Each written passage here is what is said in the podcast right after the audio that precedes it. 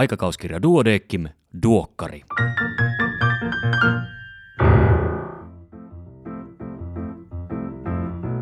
Tämä on numero kaksi vuonna 2020. Minä olen Kari Hevossaari, Kandi. Tervetuloa mukaan. Tämän podcastin tarkoituksena on auttaa sinua kiireisten aikataulujesi kanssa. Silmäilen puolestasi läpi uusimman aikakauskirja Duodeckimin eli Duokkarin. Tämän podcastin kuunneltuasi voit antaa työpaikan kahvihuoneessa vaikutelman siitä, että olet kärryillä siitä, mitä lääketieteessä tapahtuu.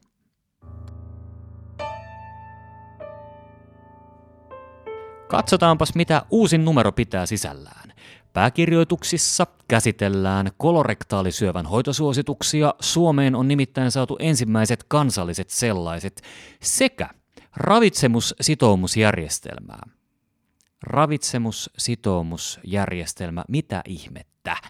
Pääkirjoituksen otsikko kohti terveellistä ja kestävää ruokavaliota ohjaa ajatukset oikeaan suuntaan.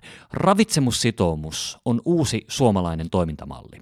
Se kannustaa ruoka-alan toimijoita parantamaan elintarvikkeiden ja tarjotun ruoan laatua ravitsemuksen osalta sekä edistämään ravitsemuksen kannalta vastuullisia toimintatapoja ja minkä takia ruokavaliota oikein pitäisi parantaa. No, koska ravitsemusongelmat ovat Suomessa keskeisimpiä toimintakykyyn ja kuolleisuuteen vaikuttavia tekijöitä. Kasviksia, hedelmiä ja marjoja syödään liian vähän, rasvaa ja suolaa taas ylenmäärin. Lisäksi energian saanti on liiallista suhteessa kulutukseen. Suomi ei ole tämän ongelman kanssa yksin, epäterveellinen ruokavalio on globaali haaste. Ravitsemussitoumusjärjestelmä tähtää tulevaisuuteen, jossa kaikkien olisi helppoa syödä terveyttä edistävästi ja tehdä hyvän ruokavalion noudattamisesta pysyvä elintapa. Vastuullisuus ja kestävyys ovat tärkeä osa terveyttä edistävää ruokavaliota.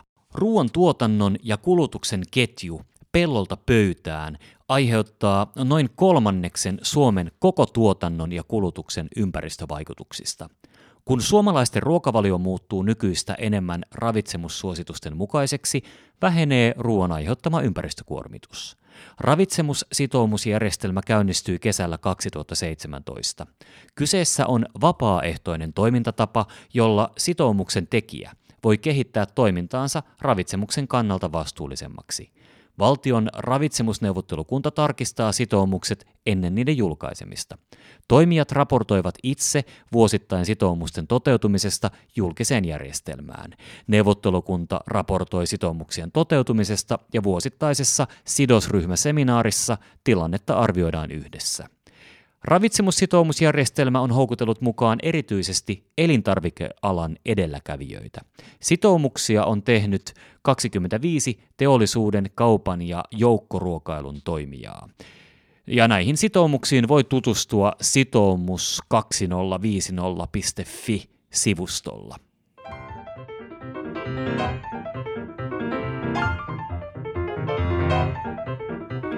Erikoislääkärin uutisia on tarjolla seuraavista aiheista. Hematologia, pediatria ja psykiatria. Kaikki uutiset luettavissa lehdestä, sähköisenä tai paperisena. Nostan esiin pediatrisen uutisen, nopea magneettikuvaus tietokonetomografian haastajana lasten aivovammoissa, jonka mukaan magneettikuva on varteen otettava vaihtoehto TTlle alle 6-vuotiaiden lasten traumapäivystyksessä.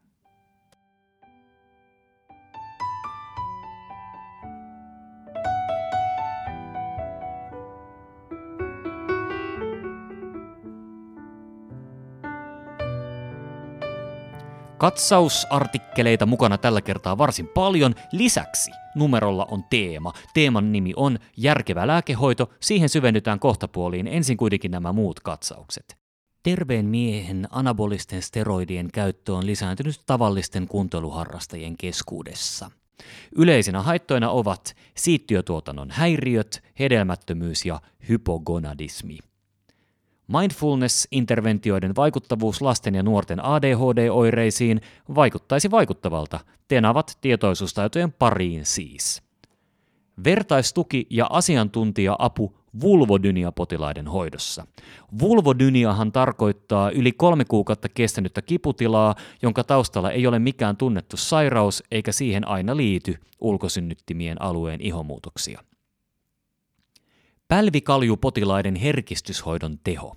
Tampereen yliopistollisen sairaalan ihotautien klinikka tutki paikallista herkistämishoitoa pälvikaljun hoidossa. 80-luvulta saakka käytössä ollut difenyylisyklopropenoni todettiin tehottomaksi ja nämä hoidot klinikassa lopetettiin.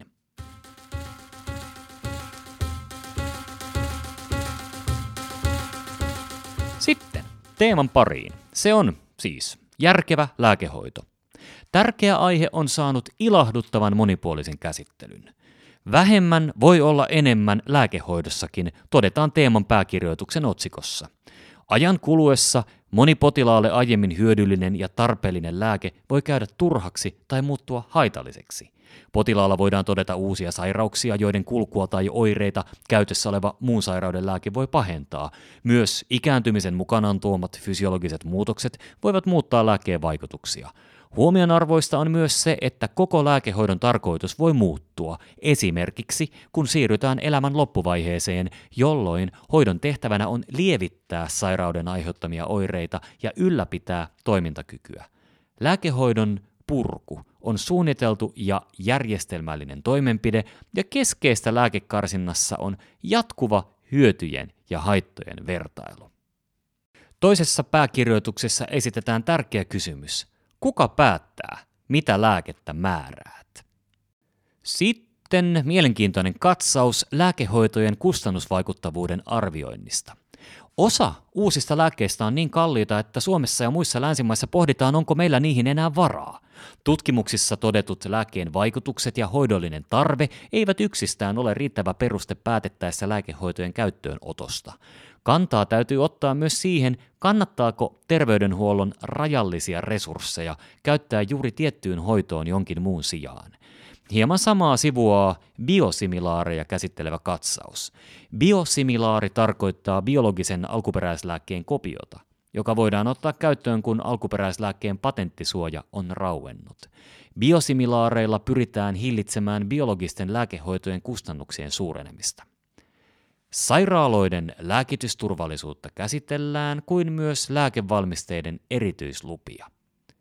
Lisäksi mukana on näin hoidan artikkeli Miten auttaa potilasta sitoutumaan lääkehoitoonsa. Siinäpä onkin tuhannen taalan kysymys, jonka vastaus on miljoonan taalan arvoinen. Merkittävä osa potilaista ei toteuta pitkäkestoista lääkehoitoa suunnitellulla tavalla – Tämä johtaa varsin loogisesti siihen, että puutteet lääkehoitoon sitoutumisessa johtavat saavutettavissa olevan terveyshyödyn menettämiseen ja lisäävät kustannuksia. Sitoutumisen parantaminen edellyttää toimivaa hoitosuhdetta ja lääkehoidon tavoitteiden määrittelyä yhdessä potilaan kanssa. Ongelmien ilmetessä potilasta on tuettava, ei syyllistettävä.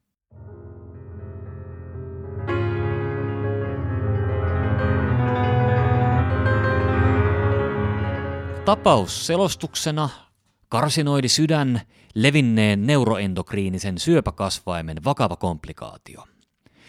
Ja tämänkertaisena vinkkinä on nuoren naisen masentavat veriarvot kuunneltavissa omana podinaan tästä samasta podcast-fiidistä. Mainitsenpa myös kuukauden kuvan nimeltään Sähköinen sydänsähkökäyrä – Sähköalan opiskelija oli saanut sähköiskun, päätynyt terkkarin päivystykseen ja EKG oli näyttänyt varsin kummalta. Poikkeavuuksien syyksi paljastui huoneen rikkinäinen loisteputkilamppu. Ja kuukauden kollegana Mia Turpeinen, kliinisen farmakologian ja lääkehoidon erikoislääkäri Oulusta. Siinä kaikki tällä kertaa. Kiitos kun kuuntelit. Toivottavasti onnistuin tarjoamaan sinulle paitsi apua kiireisen arjen keskelle, niin myös hiukan iloa.